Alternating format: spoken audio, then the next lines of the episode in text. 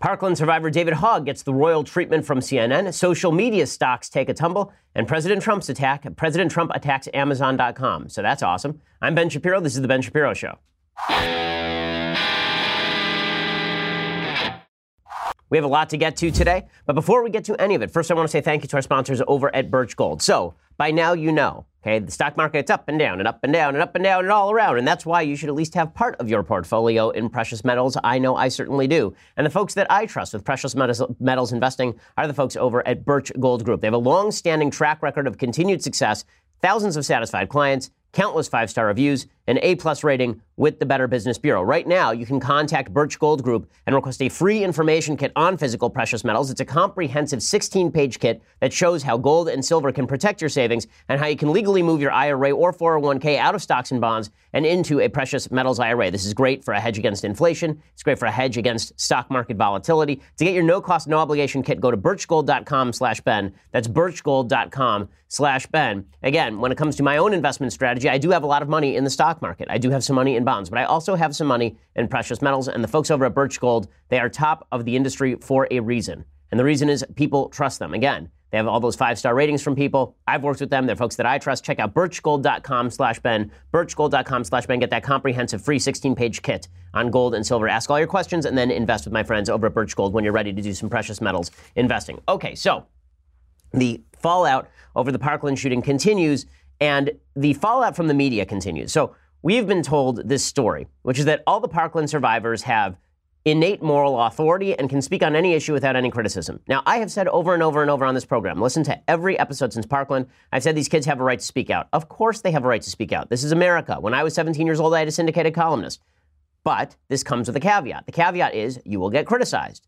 People will criticize you. People will pick apart what you are saying publicly, especially when you're the type of person who goes on national television and suggests that all those who disagree with you are actually akin to child murderers. If you do that, it turns out people get pissed off. Okay, but the media have decided that any criticism of these kids whatsoever, not their right to speak, not their expertise, right? If you criticize the stuff they are saying, if you say what they are saying is wrong, or if you say, I don't think that they are conducting themselves properly publicly, right? If you say that sort of stuff, then you are a hater. Then you are brutal. Then you are doing something terrible. Okay, I don't understand why this should be the case. Really, in public life, everyone gets criticized. It's part of the way this works. And when you're speaking on issues of deep public importance, fundamental issues to American liberty and, frankly, human liberty, like should you have the right to keep and bear arms, then passions are going to run high. And not only are passions going to run high, people have not only every right, but every responsibility to speak out against perspectives that they think are bad. And I think a lot of what these kids have been saying is wrong, non-factual. I think some of what they've been saying is immoral when they suggest that Marco Rubio is akin to the shooter in Parkland, and when they say that Dana Lash is a murderer with blood on her hands. This stuff is disgusting. And I have, not only do I have every right, I have every moral obligation to speak up against it because it's gross. Okay, but that's not how the media have treated this. So CNN tweeted this out about David Hogg. David Hogg is, of course, the guy who's probably become the most famous of these Parkland survivors. Emma Gonzalez is the other one who's really gained a lot of credibility. She's very good at media. Emma Gonzalez, I think, really knows how to handle herself. David Hogg, not so much. He thinks that the sort of Che Guevara attitude, the fist in the air thing that you're seeing here, is what's going to win the day, that anger wins the day. Emma Gonzalez understands that anger doesn't win the day. She's much better at this than David Hogg, just from a purely political point of view. If you're going to pick one of those two people to run for office, there's no doubt in my mind you run Emma Gonzalez, not David Hogg. In any case, the media have decided that David Hogg's voice is deeply important and that he should be booked on every show. So he's been on CNN 1,000 times at this point. And this is what CNN tweeted out yesterday, quote, "A brief history of how Parkland survivor David Hogg keeps schooling lawmakers on social media." Yeah, that sounds like objective journalism to me. Okay, we here at the Daily Wire, we're not objective. So when we say that somebody is schooling somebody else, you can assume that we're conservative. And we're saying that a conservative is schooling a leftist. Why? Because we are a conservative website and we make that obvious and known. But CNN is supposed to be objective. Does that sound like an objective headline to you? A brief history of how Parkland survivor David Hogg keeps schooling lawmakers on social media? Of course not. Well, the big controversy that's broken out over David Hogg in the last 24 hours concerns Laura Ingraham. So Laura retweeted a piece that was on our website, the piece that was on our website about David Hogg being rejected by certain colleges originally appeared at TMZ. So the story did not originate with us. And it really only originated with David Hogg because he was interviewed by TMZ somewhere and he started discussing which colleges he had gotten into. So we begin with what David Hogg actually said about not getting into colleges. And there are a couple ways of reading this, and I want to be fair to him. So here's what the clip said. "It's not been too great for me and some of the other members of the movement like Ryan Deitch We got rejected from Cal State. We got rejected from UCLA, and I got rejected from UCLA and UCSD. So it's been kind of annoying having to deal with that and everything else that's been going on. But at this point, I was, you know, we're changing the world. We're too busy. Right now, it's too hard to focus on that. It is absolutely disappointing. But at this point, we're already changing the world. If colleges want to support us in that, great. If they don't, it doesn't matter. We're still going to change the world. Okay, so his comments here could have been read in a couple of different ways. The part that you see the slash through, the part where that's cut out there, is where David Hogg says, listen, a lot of people don't actually get into colleges, right? It's not super unpredictable. A lot of people in my class didn't get into a lot of colleges. There are a lot of people who can't afford to go to college. All of that is true. And for the first 2/3 of this comment, I'm actually in agreement. David Hogg is handling this with class. That last comment there where he says that if colleges want to help us in our crusade, great. If not, then we're still changing the world. This is where I have a bit of trouble, because the implication is where he is, and listen, he's speaking off the cuff, so maybe it's just a mistake. But the implication of what he's saying is the reason the colleges are not letting him in is not because he wasn't qualified. They're not letting him in because of his activism, which, of course, would be incredibly silly.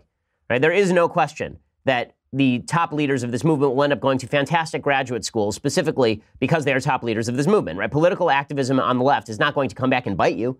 Right? It's the ultimate extracurricular activity for most college administrators. My guess is that if he had sent in his applications right now, as opposed to 6 months ago, then he would be admitted to a lot of these schools. But he's getting these rejections now or 2 weeks ago in the middle of all of this. It's not like they were considering him 5 minutes ago. They were considering him 4 months ago. They probably don't even remember seeing his application, because places like UCLA get tens of thousands of applications every year. So in any case, Laura Ingraham tweets out this story, and we covered it pretty straight. It was pretty objective coverage, or at least it wasn't politically charged. And Laura tweeted this out. She tweeted, David Hogg rejected by 4 colleges to which he applied and whines about it, dinged by UCLA with a 4.1 GPA, totally predictable given acceptance rates. Hey, I don't think that this is particularly awful. Anything that Laura says here is particularly awful. Do I think that it's fair to say that he's whining about it? I think it's maybe half fair or a quarter fair. I don't totally agree with Laura's take on David Hogg's comments here, but the way David Hogg responds is what's really important here. So David Hogg responds to this relatively mild critique by saying that they should boycott Laura Ingraham, right? So he starts immediately, like within minutes, tweeting out Laura Ingram's advertisers and saying that all these places should drop Laura Ingraham. Why? For the great sin of having suggested that he whined about not getting into college. Okay, she didn't say anything racist. She didn't say anything sexist. She didn't say David Hogg is a piece of crap. She didn't insult him personally. Like really, she was insulting his comments, right? The things that he said. He is part of the public discourse. And this is demonstrative of exactly how this game is being played now by the left. They've trot out a bunch of kids. The kids have every right to speak. Again, for the 1,000th time, the kids have every right to speak. They trot out a bunch of kids. And then if you disagree with the kids, they suggest you are attacking the kids personally. And then based on that, they say you shouldn't be on the air. And this is what David Hogg is now doing. Okay, David Hogg does not have, I'm sorry, any sort of moral impetus to call for a full boycott of Laura Ingraham based on that tweet. She got ratioed pretty hard on Twitter, meaning that more people replied to her tweet than actually retweeted it, which is very often taken on Twitter as a sign of it was a bad tweet or something. Okay, that's fine, but boycotts? Really? And if we're really at the point in this country where you say something that's even mildly controversial and there are calls for boycotts, then we're not going to have a common culture anymore. We really aren't, because I promise you, the right is just as capable of this as the left. The right has stayed away from it. In fact, I used to run an organization called Truth Revolt. It was a branch of the David Horowitz Freedom Center. And when I ran Truth Revolt, one of our goals was to provide a mutually assured destruction. The idea was if the left was going to use boycott tactics in order to knock conservatives off the air, then we would use boycott tactics to knock leftists off the air. And then everybody would learn that boycott tactics are bad, that boycott tactics end up knocking voices off the air or destroying the profit margins for shows that are controversial. I think David Hogg should be able to speak out however he wants. I don't think that advertisers should be boycotted for praising David Hogg. I don't think any of those things. But there's this attempt to use market forces to club people with whom you politically disagree, not because they're racist or brutal or horrible, but just because you disagree. And if that becomes our politics, the entire market basis for political discourse in the country goes away, and that is going to have a significant weakening impact on the kind of voices that you're allowed to hear. And meanwhile, the media continues to portray David Hogg as some sort of apolitical, above-the-fray figure. He's been anything but apolitical. He's been anything but above the fray. So do I think that Laura's tweet was completely correct? No. Do I think it's boycott-worthy? You've got to be kidding me. You've got to be kidding me. And the Washington Post, I'm on their email list, and the Washington Post emailed this out as their lead today. Legitimately, as their lead. They emailed out the Laura Ingraham story. that this was some sort of brutal, terrible thing that had just happened, that Laura Ingraham is deserving of all of this. It's just silliness. But again, it's not particularly shocking because they've done this against virtually every major talk show host. Speaking of which, big announcement for the show, and I might as well make it now. Okay, so, you know, you listen to the show on podcast. That means that you're listening to it probably on your phone or on your computer. But a lot of older Americans, you know, a lot of people who don't know how podcasts work, they listen to talk radio just disproportionately with regards to how the numbers work. Well, now they can actually listen to the podcast, which is really exciting. Westwood One is partnering with us on this project, so this is really cool. And Westwood One is going to be putting this podcast on air, WABC in New York. It's going to be putting it on air in Chicago, in KBC Los Angeles. And it's going to be putting us on in Atlanta. It's going to be putting us on in Seattle. It's going to be putting us on WMAL in Washington, D.C. And a bunch of stations that are going to be putting this show on the air. It's Salt Lake City. It's just fantastic. It's just fantastic. And I cannot wait to bring this message that we promote every day to a broader audience. That's really cool. So tell your parents that if they haven't heard of the show, all they're going to have to do is turn on their radio, and they'll be able to hear the show every evening, every afternoon on their local radio station pretty soon. So that's pretty exciting stuff. And we are really excited to announce it. And we're thankful to Westwood One for giving us the opportunity, because it really is pretty awesome. Well, in just a second, I want to tell you about something else that the media has tweeted out that is just inane and demonstrates, again, that they don't know anything about how statistics work. But first, I want to say thank you to our sponsors over at Helix Sleep. So there's nobody on the planet who's built like you or sleeps like you, and that's why you need a mattress that is customized to your specific height, weight, and sleep preferences. The way it works, you go over to helixsleep.com, and when you go to helixsleep.com/ben, you take a sleep quiz. They ask you how you like to sleep. Is it on your side? Is it on your back? What's your weight? What's your body type? Do you like the mattress to be firm or soft? Do you like it to be heat absorbent, or do you like it to be very cool? And then they send you a personalized mattress in the mail. It comes in the mail. You unwrap the box. It inflates right in front of you. You pop it right on your bed frame, and you're ready to go. It's just fantastic, and the quality is fantastic. You can have the best sleep of your life on a Helix Sleep mattress. Go to helixsleep.com, fill out that 2-minute sleep quiz, and they will design your custom mattress. They can even make the mattress so that it has two different sides that feel different for the different halves of the couple. In 2018, they've even taken the customized sleep to the next level with the Helix pillow. These all-new pillows are fully adjustable, so you can achieve perfect comfort regardless of sleep position or body type. You know, you've never really appreciated a good pillow until you've spent a lot of time at hotels. I don't know why it is that hotel pillows are always made of just fluff. Whereas you can put your head on it, and it goes directly down to the mattress, and then you feel like you're suffocating. Well, Helix Sleep pillows are the opposite. They are fantastic. They have thousands of 5-star reviews. And right now, if you go to helixsleep.com/Ben, you get $125 toward your mattress order. That's helixsleep.com/Ben for $125 off your mattress order. Again, helixsleep.com/Ben. Use that /Ben to get $125 off your mattress order, and let them know that we sent you. It really is fantastic. Okay, so speaking of stupidity in the media, and it, again, just quick final note on the Laura Ingraham boycott tactic here. The same media that's promoting that tactic is vulnerable to that tactic should they step out of line in any particular way. You're living in a very dangerous era for the future of the media, when audiences are being pushed to boycott particular outlets because of the viewpoints of those outlets. And barring, you know, full-on Nazis or full-on racists, I think that we all ought to take a step back and just say, listen, people ought to be able to watch what they want to watch. You should be able to, even if you want to watch Nazi crap, you should be able to watch it. I just won't patronize your advertisers. But Laura Ingraham is not a Nazi. And the attempt to lump all political speech into one bag that I don't like it, therefore it's Nazi-esque, is really quite ridiculous. Okay, speaking of quite ridiculous, I just had to comment on this Jezebel tweet. So Jezebel is a feminist outlet, and a couple of days ago, there was a tweet that came out from Planned Parenthood in some podunk town, in which Planned Parenthood tweeted, "We need a Disney princess who is transgender. We need a Disney princess who has had an abortion." Okay, and I said, well, what we really need is a Disney princess who uses her royal authority to defund Planned Parenthood. Let's start with that. But Jezebel has to defend that, of course, because we do need, you know what we need? We need to indoctrinate children about abortion and transgenderism and same-sex marriage. We need a Disney princess who's a lesbian, right? This is the new push, by the way, for Ilsa in Frozen, is that in the sequel, they should give Ilsa a girlfriend. Because there's nothing better than teaching 3-year-old children who like the movie Frozen because they like Olaf, that lesbianism is on equal moral par and societal value with heterosexuality. Yeah, it's perfect, because kids at 3 should know all about sex. That's really important. So Jezebel tweeted something out that was even stupider yesterday. They tweeted out, statistically, at least 2 Disney princesses have had abortions. Okay, and the reason that Jezebel says this, of course, is because they say that statistically speaking, a certain percentage of people in the United States, certain percentage of women have had abortions, and that means that a certain percentage of Disney princesses, by extension, must have had abortions. Here's what the piece says.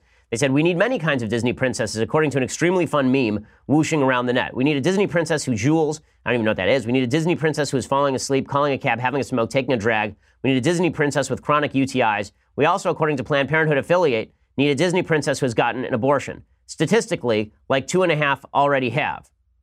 Right? So then they say, according to the Guttmacher Institute, 23.7% of women in the United States will have had an abortion by age 45. According to the official Disney princess website, there are 11 official Disney princesses: Belle, Rapunzel, Ariel, Tiana, Snow White, Cinderella, Aurora, Merida, Pocahontas, Jasmine, and Mulan. That means statistically around 2.5 of these strong women have gotten abortions and aren't telling you about it because of a national culture of shame and misogyny. Let me just say something to Planned Parenthood and Jezebel. You people are so unbelievably dumb. This is not how statistics work. Okay, if 23.7% of women in the United States will have had an abortion by age 45, a number that I think is probably very high, but let's say that that's true.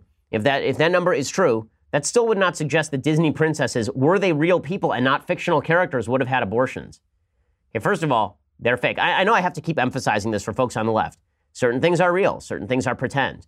Certain things that are pretend have certain cultural significance. It's why we talked about Roseanne, because people were saying the cultural significance of Roseanne is something. It's why we talked about Black Panther. People saying Black Panther had cultural significance. Okay, fair enough. But you want to argue that Disney princesses have had abortions. Disney princesses don't exist in real life. They're not real people. And even if they did exist in real life, two of them would not have had abortions. Because statistically speaking, Disney princesses are incredibly wealthy. Many of them lived hundreds of years ago in a different universe. So that's like saying that 23.7% of women in the U.S. will have had an abortion. That means that in our office, there are probably 10 women who work in our office, in this office. That means that 2 of them have had an abortion. That's not how statistics work, gang. And that's like saying, it is the equivalent of saying that every family in America has an average of 2.4 children. That means that every family in America has 2 whole children and a 0.4 of a child. Statistically, an average does not mean that each individual is a member of the average. So stupid, but again, stupid rules the day. Okay, so now I want to get into some tech news. So the reason I'm going to get into tech news is because there's a lot going on this score. Tech stocks have been dumping. I mean, they've really been dropping pretty precipitously in the last few days. A lot of that is specifically because of all of the hubbub surrounding Facebook and social media, which I'm going to get to in just a second. According to Reuters, fund managers have begun to ditch so-called FANG stocks that powered the U.S. stock market to record highs in January and are slowly rotating into commodity-related shares and other value stocks, which typically outperform in late-cycle recoveries. Portfolio managers holding shares of Facebook, Amazon, Netflix, Google parent Alphabet Inc., that's Google, say they are increasingly concerned that the data scandal that has sent shares of Facebook down nearly 15% year to date, will spill over into all of FANG stocks, imperiling the broad market's momentum at a time when there are no clear companies or sectors to take their place. On Tuesday, an index which tracks the FANG stocks, along with 6 other mega-cap technology stocks, tumbled 6.3%, the biggest decline since September 2014. Google was slightly positive. Amazon dropped 4%. Netflix fell 5%. A portfolio manager said, there are legitimate concerns over the business models of these companies, and I expect that they will be ironed out in legislation. So this, of course, is talking specifically about Facebook. So I want to talk about a couple of things that are great about technology, and then I want to talk about a thing that is very bad about the future of technology in the United States, particularly with regard to the distribution of our news. So we begin with President Trump ripping on Amazon today. So President Trump decided to go after Amazon today. Amazon has been his bugaboo for a couple of reasons. One is because it's owned by Jeff Bezos. Jeff Bezos also owns the Washington Post. The Washington Post has not been friendly to Trump.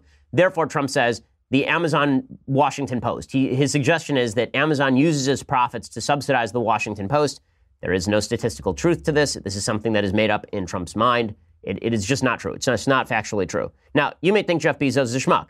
That's fine. But Amazon is a phenomenal company. Amazon is the best company in America. Amazon is just unbelievable. It's running other companies out of business, not because it's evil and brutal, but because they are incredibly good at what they do. You never have to worry about what to remember for the grocery store. You just order stuff. I use Amazon nearly every day. I believe I was one of their first 1,000 Prime users because it started off as a used book company, and so I used to buy used books from there all the time. I still do.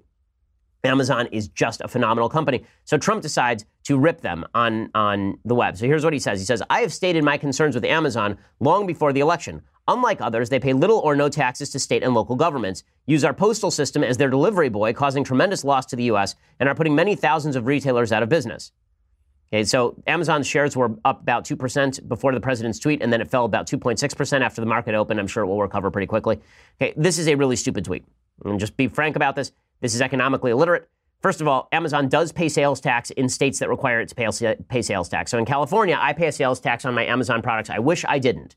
Okay, but states do require that if you buy a product in California from Amazon, that you are going to pay the sales tax that is equivalent to what you would pay at the store. So I pay a sales tax on products that are shipped to me in California. And I'm not sure why Trump is complaining about Amazon using the postal system. You know what is keeping the postal system existent? Amazon. No one uses the post office anymore because everyone uses email. Okay, bulk mail has gone down.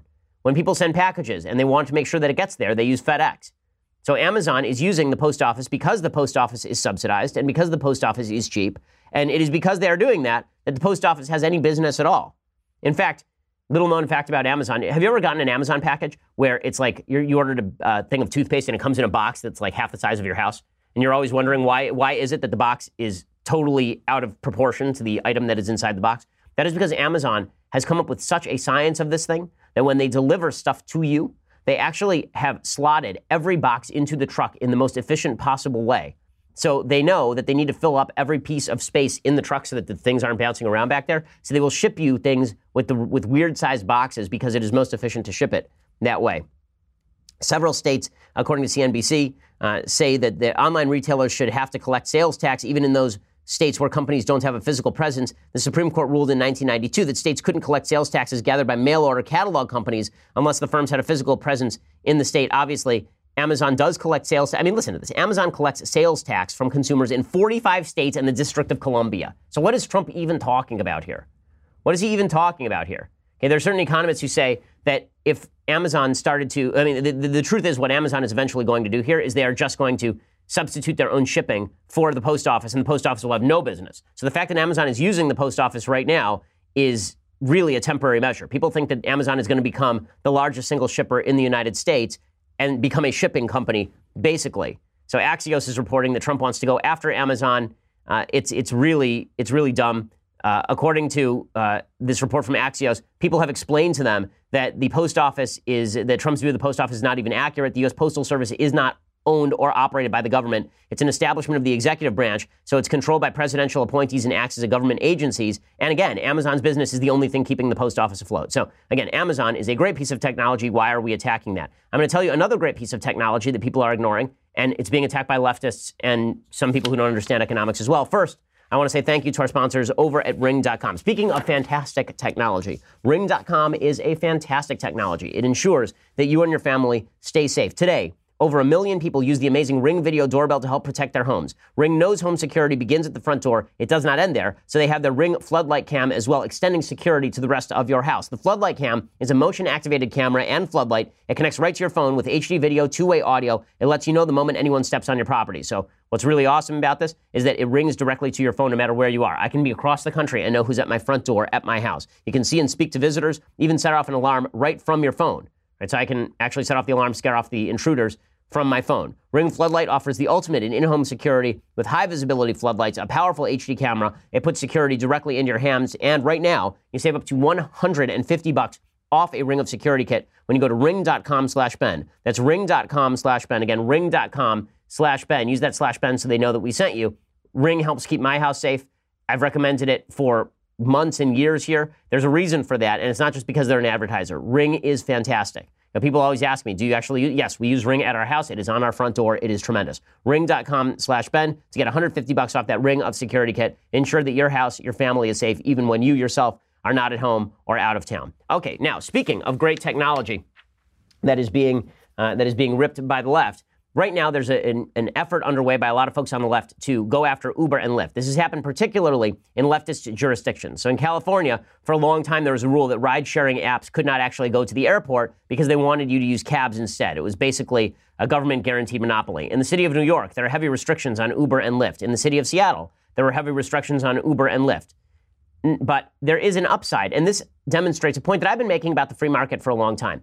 The great thing about the free market is that the free market actually cuts against racism. It cuts against discrimination in virtually all forms because the only color that the free market cares about is the color green. So there's a tweet from a guy named Matthew Cherry, who is a black filmmaker for the NFL, and he was tweeting about a New York Post a New York Post story. So the New York Post story said ride-sharing apps are driving New York City cabbies into financial ruin. This was another one of these lamentation pieces about how all these new technologies are hurting people who are already in business, and what are we going to do about the cabbies and all the rest of this nonsense. The New York Post says New York City cabbies are being driven to the edge of financial ruin and despair as ride-hail apps like Uber and Lyft continue to take their customers. Last week, in the fourth driver suicide since November, Nicanor Ochizor, 65, hanged himself inside his Queens home, depressed over the plummeting value of the taxi medallion he owned that was supposed to finance his home and looming retirement. The value plunged from $1 million to around $180,000 over the last 5 years. Last month, longtime black car driver Doug Shifter shot himself in front of City Hall over money troubles. Two livery drivers killed themselves in recent months, one of whom, Danilo Castillo, pointedly wrote his suicide note on the back of a taxi and limousine commission summons. Byravi Desai is the executive director of the New York Taxi Workers Alliance, and wrote that we've seen this building over the past 3 years in particular. The financial crisis is crushing enough, but it's the political silence that's destroying people. The number of for-hire cars in circulation has swelled to about 100,000. About two-thirds of those are Uber drivers. The number of yellow cabs is capped by the city at 13,587. Once again, demonstrating that government-guaranteed monopolies are garbage, and the minute that those monopolies end, those companies go out of business. Right? It's not the fault of these cab drivers. I feel terrible for the cab drivers who spent their years investing in a product that the government had basically guaranteed, only to have the government pull the rug out from under them. But that's not enough for me to say that we should get rid of a technology that's helping lots of people. And here's the point. So Matthew Cherry tweets out, quote, "Never had an Uber or Lyft drive right past me and refuse to pick me up because I was black." Right? This is accurate.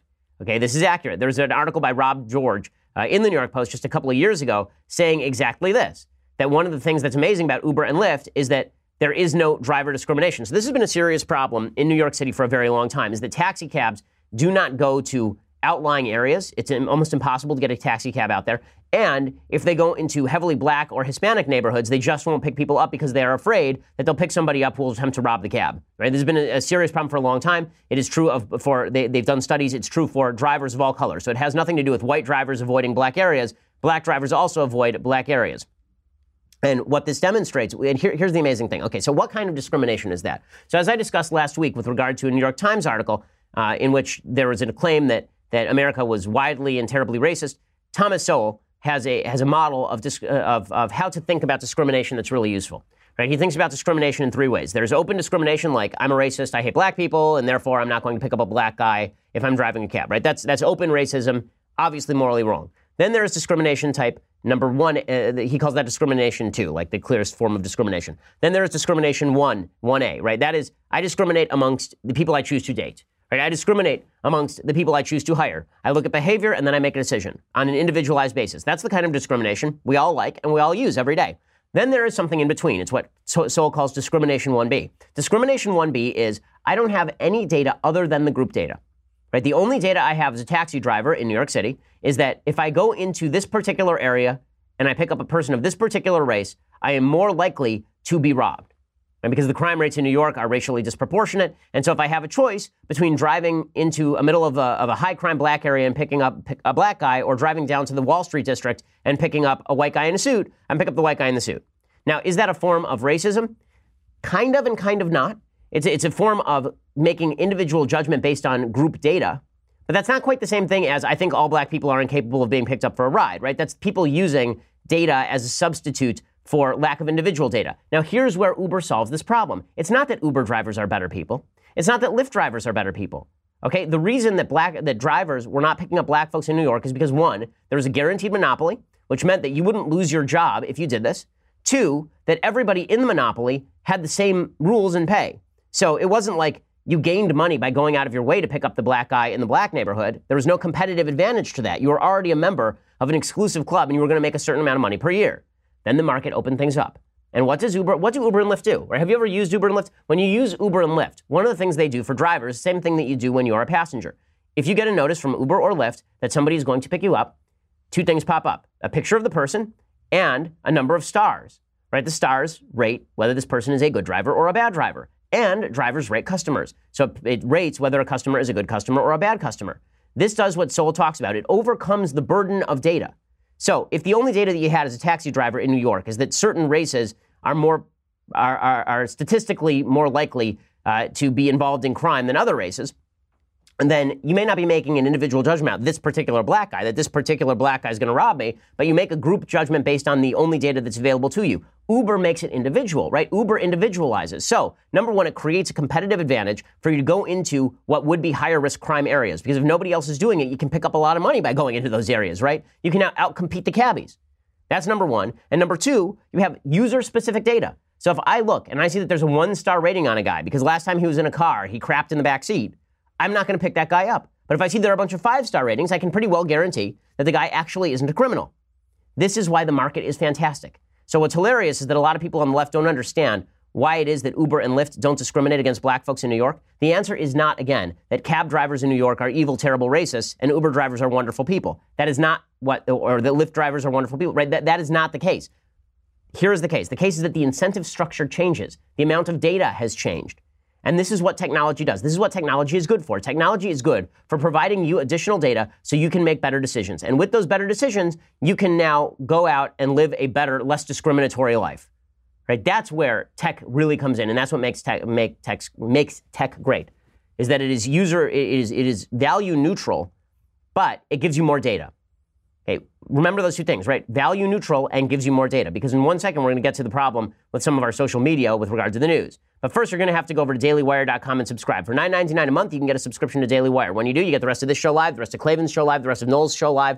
You get to be part of the mailbag, which we are doing tomorrow, just before Passover and Easter. So very exciting mailbag, which we subscribe now, ask us a question, and you can log in tomorrow. And while you're watching the show, ask us questions live that we will answer for you, which is pretty awesome. Also, if you get the annual subscription, you get this, the very greatest in all beverage vessels. I have praised this to the skies because it is of the heavens. It is magnificent. Gaze upon it, and your soul shall be uplifted. Okay, and you get to bring it home and caress it and drink from it each and every night when you get the annual subscription for $99 a year, cheaper than the monthly subscription. So make sure that you get that.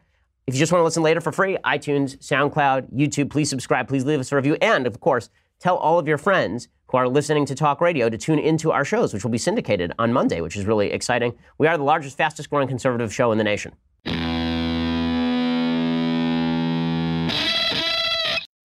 Alrighty, so, as I say, what makes technology great is that it is value-neutral and provides data. And then it's up to human beings how they want to use that data. And if we are provided with more data, then this gives us a better ability to choose. But value neutral is important when it comes to the platforms. Now, value neutral isn't important when it comes to, you know, you come to the Daily Wire. We're not value neutral. And we make very obvious to you we're not value neutral because we're providing you another piece of data that you can use to judge whether you think our stories are good or not. That's fine. What you can't do is pretend to be value neutral and then actually promote an agenda. And this is where social media is really going to have a problem. And it creates an actual legal problem for a lot of social media that I think is just around the corner. So it used to be that there were no gatekeepers, that there were gatekeepers in media, rather, that for most of the history of the United States, at least in the 20th century, there were gatekeepers at the top of the media. There were only 3 major television networks, ABC, NBC, CBS, right? And these were the news providers for you. Everyone watched these, and so there was a monopoly. Those gatekeepers decided what you saw when it came to the news. The same thing was true in print, because the barriers to entry for the print media were very high. It's very expensive to go out and hire reporters and print millions of newspapers and distribute millions of newspapers. So that meant there was a monopoly, right? New York, or an oligopoly is more accurate. The New York Times, the Washington Post, the Wall Street Journal, the LA Times, right? These were the newspapers that you got. And then Fox News started to break that monopoly by providing an alternative on cable.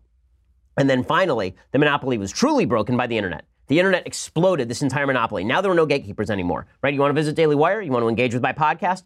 You just do it, right? I don't need your approval to put my podcast up. I don't need your approval to put my website up.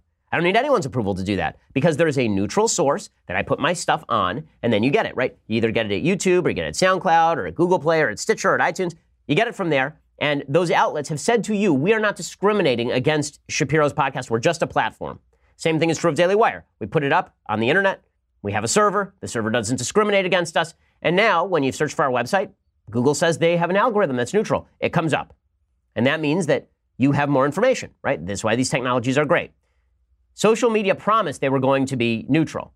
And so everybody started using the social media on the promise they were going to be neutral, that if I was looking for Daily Wire, I would get Daily Wire, that if I was on Facebook and I followed Ben Shapiro, then Ben Shapiro's posts were going to pop up in my timeline, or Dennis Prager's, or Steven Crowder's, or Laura Ingram's, or anybody's, right? You follow that person, the implicit guarantee was Facebook would not stand between you and the information you wanted to see. It was a neutral arbiter.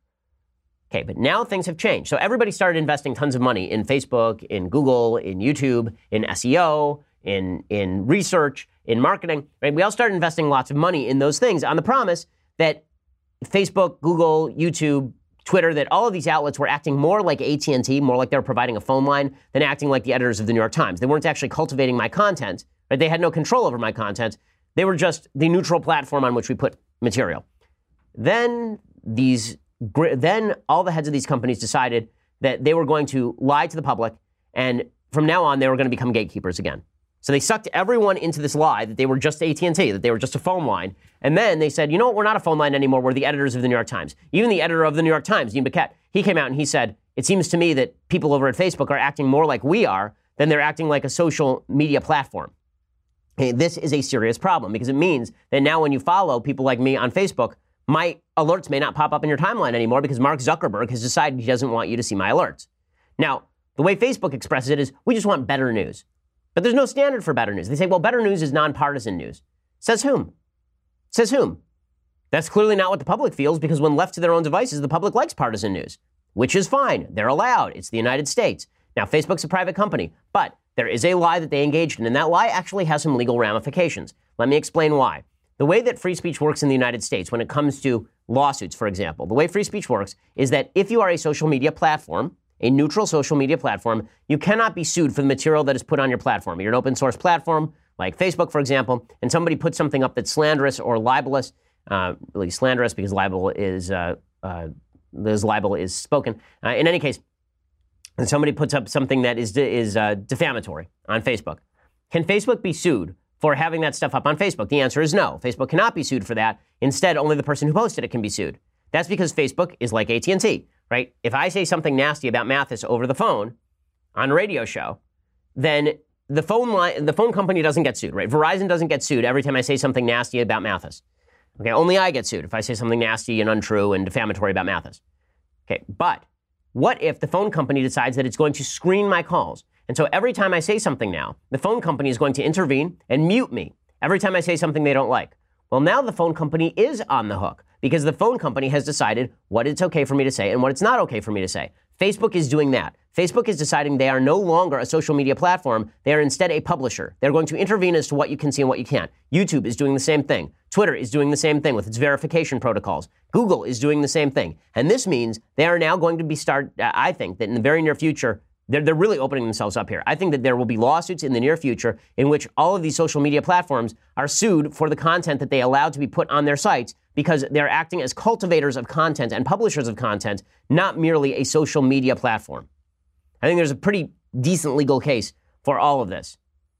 And maybe that'll encourage all of these social media companies to go back to being platforms, because fully 78% of Americans between the ages of 18 and 49 get their news from social media, right? They use it more like a phone line. They use it more like a search engine than they use it like the New York Times, right? 55% of 50-plus Americans get their news from social media. So if all of these companies decide to act like publishers and crack down on the right, which is what has happened in the last few months, right? Virtually every right-wing site has seen its traffic plummet except for Fox News, just because it was a legacy brand that's really large.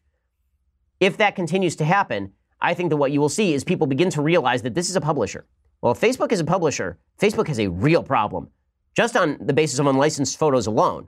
Like, we at the Daily Wire license our photos, right? We have a contract with Getty Images. That's how we get all of our photos that we put up on our site, and we pay for those. How many unlicensed images are there every minute on Facebook? Probably thousands. Thousands every minute on Facebook. Well, what happens when a photographer says, listen, I know that schmuck in Iowa decided to put up my photo, but he doesn't have a lot of money. I'm going to sue Facebook instead, because it's Facebook's job to prevent copyright infringements. And so now I'm going to go after Facebook. Or let's say that someone gets slandered on Twitter or on Facebook, and they say, you know what? Facebook, Twitter, these are now publishers. I'm going to sue them for having allowed this stuff to be published. It could bankrupt these companies pretty quickly. So these companies ought to get wise, okay? They're not in the business of publishing, nor should they be. They should be in the business of being social media platforms. The fact that they are not is actually restricting the kind of news you can see. They are deciding the flow of information. They have reestablished the media gatekeepers. That is very, very bad for the United States.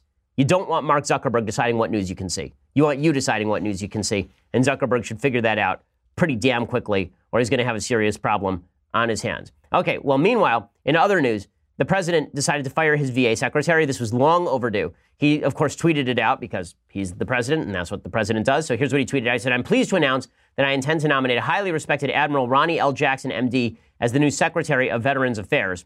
And he said, "In the interim, Honorable Robert Wilkie of DOD will serve as acting secretary. I'm thankful for Dr. David Shulkin's service to our country and to our great veterans." Well, the truth is he was really ticked at Shulkin. This was a long time in coming. The VA has been mishandled and misrun for years, of course. There was obviously the Veterans Affairs scandal in the latter years of the Obama administration, in which it became clear that the VA was putting people on hold, that they were making people wait for years at a time. And those people were literally dying in line. When Trump announced on Wednesday he was ousting David Shulkin, who was an Obama holdover, and nominating his physician to replace him. It's a weird pick, Ronnie Jackson. Ronnie Jackson is, by all accounts, a really good doctor. He was bipartisan, pick in the White House to be the presidential doctor. And he has never run a $200 million agency or $200 billion agency. That's a very weird pick by Trump, but Trump tends to pick people that he trusts personally. Shulkin's exit was expected, although the timing was not known, according to Politico, after he antagonized the White House with a scandal over a taxpayer-financed trip to Europe last summer and engaged in open warfare with conservatives in his agency. Trump made the decision on Wednesday afternoon. The news was delivered by Chief of Staff Kelly in a short phone call to Shulkin. The turnover in the administration right now is quite high, but here is the good news. The turnover has been for the better. Okay, all of the upgrades have been upgrades indeed. Right, John Bolton is an upgrade over H.R. McMaster, over at National Security Advisor. Mike Pompeo is a clear upgrade over Rex Tillerson at Secretary of State. So Trump's administration is getting better, not worse. And getting rid of Shulkin will be quite useful. He'd been looking at a few people, including Robert Wilkie, the guy who's the interim guy, as well as Fox News host Pete Hegseth. He liked Hegseth on TV, but Hegseth does have a background with the Veterans Affairs Department. And this was a surprise that Jackson was the guy. He was recently nominated for promotion in rank. It's unclear whether he'll remain an active duty officer if he is confirmed by the Senate. So we will find out whether this is this improves the agency or not, but it certainly can't make it worse. The VA Inspector General reported last year that Shulkin and his wife had improperly accepted Wimbledon tickets and used staff to arrange sightseeing visits during a business trip to Denmark and England last summer. Shulkin repaid the money in question, but foes in the White House and the VA used the opportunity to press for his removal.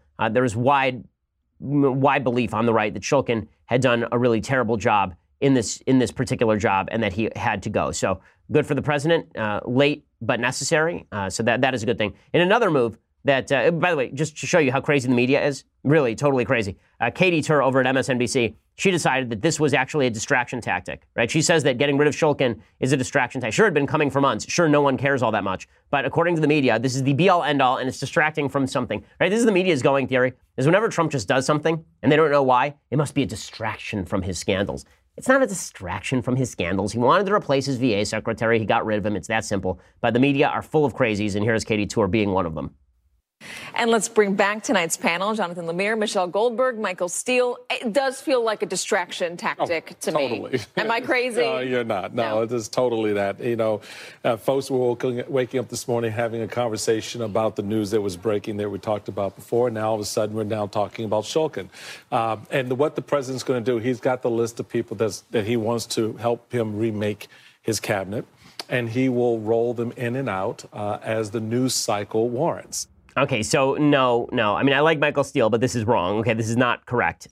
This is not about, Trump distracting from anything. Again, people are going crazy over nonsense. They're also going crazy because the president decided that he was going to ask about immigration status in the latest census, which is certainly within his purview. But as Guy Benson writes, this is not even a thing, right? Why is this even a question as to whether we should ask about census status?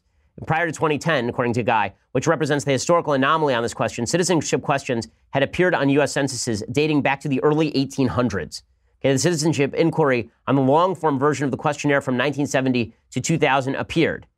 And so, but people are saying this is somehow going to alienate illegal immigrants who won't get a proper census count. So we can ask about race, we can ask about religion, but we can't ask about whether you're in the country legally. Again, it just demonstrates how crazy everyone is that this is decided to become even an issue. This is not an issue, but because it's Trump, everything is an issue now, no matter how stupid. Okay, time for a couple of things I like and then some things that I hate. So let's do it. Things I like. So I've started watching this documentary on Netflix about a cult that was up in Oregon. Nobody's heard of this cult, but apparently it was linked to the largest seriously, the largest poisoning case in United States history. It's an amazing story. And the documentary is really well done. It does make you uneasy about the capacity of human beings to follow incredibly crazy ideas because they find meaning in them. And it just demonstrates once again that in the absence of Judeo-Christian values, people will fall for anything. That if you stand for nothing, you'll stand for anything. And if you will listen to anything, then you will fall for anything. In any case, here is a little bit of the preview for Wild Wild Country on Netflix. Everybody felt they were there at the beginning of the great experiment, like we were the chosen people. I'm here in one of the largest ranches in the Northwest. Today, it's Rajneesh Puram, because a prominent Indian guru and his followers bought it. Our vision was to create a community based on compassion and sharing. Bhagwan's agenda was simply to raise the consciousness of humanity. That was his goal. America was land of promise. It was my conviction. We will have no problems. I don't think America has a place for these people. Everyone in Antelope mistrusts Rajneesh. I want that guru and his evil influence out of my city. They're run by satanic power. There is talk of vigilantes who may seek revenge on the Rajneeshis. Okay, it's really interesting, but it is worth noting that this group was holding orgies and poisoning people, and things went pretty wild pretty quickly. So it's a very interesting documentary and well worth the watch. Okay, time for a couple of things that I hate. I really should have put this in things I like. Sean Penn has written a novel, and it is just as grand as you would have thought that it was. You know, Sean Penn is a very good actor. I like Sean Penn's acting. I think Sean Penn is a really good actor. I think he's great in Mystic River. I think that he's a very compelling actor to watch on screen. He's also an absolute crazy person. And this comes out in his writing. I don't know what he thought he was writing. Jonah Goldberg thinks he was trying to do Pynchon, which giant fail. But I'm going to read to you a couple of sections of Sean Penn's new book. Okay? It is not good. Somebody over at Huffington Post has wasted their time reading the entire thing and provided us these samples. Pretty amazing. Quote, hence, his life remains incessantly infused with her identity and fidelity and her abhorrent ascensions to those constant salacious sessions of sexual solitaire she'd seen as self-regard. That's an actual thing that somebody wrote. So you understand he's got a thesaurus on his nightstand because he doesn't know any of those words, but it doesn't even make any sense. Like, what is he even talking about? Like, if he's just saying that there's a woman who had an affair and then was pleasuring herself, then he should just say that. That's not even the word. This one is pretty spectacular. Whenever he felt these collisions of incubus and succubus, he punched his way out of the proletariat with a purposeful inputting of covert codes, thereby drawing distraction through Scottsdale's deployments, dodging the ambush of innocents astray, evading the Viscount vogue of Viagratic assaults on virtual vaginas, or worse, falling passively into prosaic pastimes. What in the effaroo? What in the world? This one, I think, is my favorite. While the privileged patronize this pickle as epithet to the epigenetic inequality of equals, Bob smells a cyber-assisted assault emboldened by right-brained Hollywood narcissists. What? So, Sean, you're good at one thing. Okay, the thing that you are good at is acting. You should probably stick to that because it is not good. Now, listen, I have a lot of sympathy for people trying to write novels. I wrote a novel. I think it's decent, but there are some people who hate it. That's fine. I don't think there's a person on earth who thinks this is good. It's amazing to me that he even found a publisher, if he did. I don't even know if he self-published it. But in any case, this is just bad writing, and it just demonstrates that because you're famous doesn't mean you're good at everything. There's this weird notion among rich and famous people that they are good at lots of things. One of the great things in life is to recognize your own limitations. Man's got to recognize his limitations, as Clint Eastwood says in Unforgiven. And Sean should recognize his limitations, I think. Okay, the other thing that I hate today comes from world's most unfunny person, Samantha Bee, legitimately an unfunny human being. She was on ABC's The View. Why can't I get on The View? What the hell, guys? I mean, I've been lobbying for this for years. What do I have to do? Other than Samantha Bee, but you won't have me on? Come on. What does a man got to do to get on The View? Okay, in any case, Samantha Bee was asked about President Trump, and of course, here's what she had to say. From my perspective, it's worse than I imagined. Right. I mean, I can't, I have my own predictions, but I didn't expect it to be this fast. I didn't expect everything to happen at this pace. I didn't expect it to be as incoherent as I feel it to be. I didn't expect it to be as mean-spirited as I personally find it to be. Mm-hmm. I Yeah, so it's been a grave disappointment, but it gives you a lot of material. Well, I'd rather balance. Yeah. I prefer a slower paced show. Okay, so let's be real about this. There was no way she was going to say that things are going better than I expected, but things are going better than anyone expected. Okay, when it comes to President Trump's administration, okay, the economy is good, everybody's doing pretty well. There hasn't been this giant assault on civil liberties or anything remotely like that. But the left has spun itself up into such a frenzy that everything is worse than you could possibly have imagined. Pretty much all the chaos I imagined, right? I thought, like, if you were realistic about President Trump, you figured that this is pretty much how that part of the administration was going to go, right? Trump was going to tweet stupid crap all the time. And indeed, that has happened. But even Samantha Bee should be looking at the stock market or at the economic statistics and going, well, to be honest with you, I thought that there was going to be a Great Depression 3 days in. I thought we would already be in a nuclear war by now. At a certain point, don't you get tired of being, you know, this panicked about stuff that's not going all that badly? Yeah, apparently not. Apparently there's still a big market for this. So, you know, whatever. All right, so we'll be back here tomorrow, and we'll be back here with the mailbag. So many things to discuss then. That's why you should subscribe. Again, $9.99 a month. It helps us out. It helps us bring you the show. Get the annual subscription, get the Tumblr, the whole deal, and ask us all the questions that your heart desires, and we'll answer them tomorrow for you. I'm Ben Shapiro. This is The Ben Shapiro Show. The Ben Shapiro Show is produced by Mathis Glover, executive producer Jeremy Boring, senior producer Jonathan Hay. Our technical producer is Austin Stevens, edited by Alex Zingaro. Audio is mixed by Mike Coromina. Hair and makeup is by Jesua Alvera. The Ben Shapiro Show is a Daily Wire Forward Publishing production. Copyright Forward Publishing 2018. We'll get to more on this in just 1 second. First, Pure Talk believes in American values, and that free should mean, you know, like free. So when you switch to Pure Talk today, you'll get a free Samsung 5G smartphone. There's no four-line requirement, no activation fee, just a free Samsung that's built to last with a rugged screen, quick-charging battery, and top-tier data security. Qualifying plans start at just $35 a month for unlimited talk, text, 15 gigs of data, and a mobile hotspot. Pure Talk gives you phenomenal coverage on America's most dependable 5G network.